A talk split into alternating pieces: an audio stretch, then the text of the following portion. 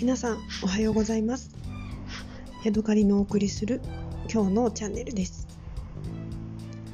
今日はですね、えー、日も出ていなくて風も強くてとっても寒い朝です、えー、日本海側の方では雪が降るんじゃないかっていう風で予報が出てました。これを聞いてくださっている方がどこに住んでいるのか、えー、分かりませんけれどもえー、ぜひ暖かくして風邪などひかれないようにと思っています、えー、今日はですね早速ですけれども、えー、ちょっとですね昨日の夜飲んだお茶でびっくりしたことがあったのでお話しします、えー、昼間はですね水出しにした、えー、京都の矢野寺作園さんのほうじ茶を飲んでいました。で夜になってですねあのストーブのお湯が沸いたので、えー、美濃紅茶岐阜県産の紅茶ですね。甲春オータムナルというのを、えー、ガラスのポットを使って入れました。500cc のお湯をティーパック1個に注いで、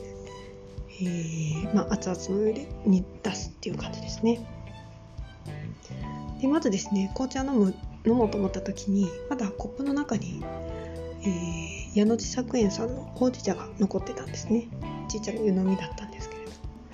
でそこに半分、えー、ほうじ茶が残ったままそこに上に上から紅茶をちょっと注いで、まあ、ぬるま湯のミックスティーみたいなやつを飲んだんですよ。そしたらですねお茶が酸っぱかったんですよ。すっごく酸味を感じて。でもほうじ茶を飲んだ時にはその酸味は全然感じなかったのでこれは紅茶由来の酸味なんだ。ということに気がつきました。でその後それを全部飲み干してもう一回紅茶だけを注いで飲んでみたんですけれども確かにですね奥の方に酸味があるんですよ。今まで紅茶を飲んで酸味っていうのを感じたことがなかったので、まあ、飲み比べをしてこなかったっていう線ももちろんあると思うんですけれども紅茶には酸味があるんだっていうことに初めて気がついてとってもとってもびっくりしました。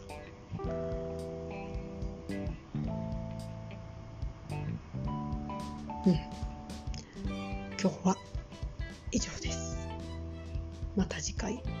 お話ししましょう。さようなら。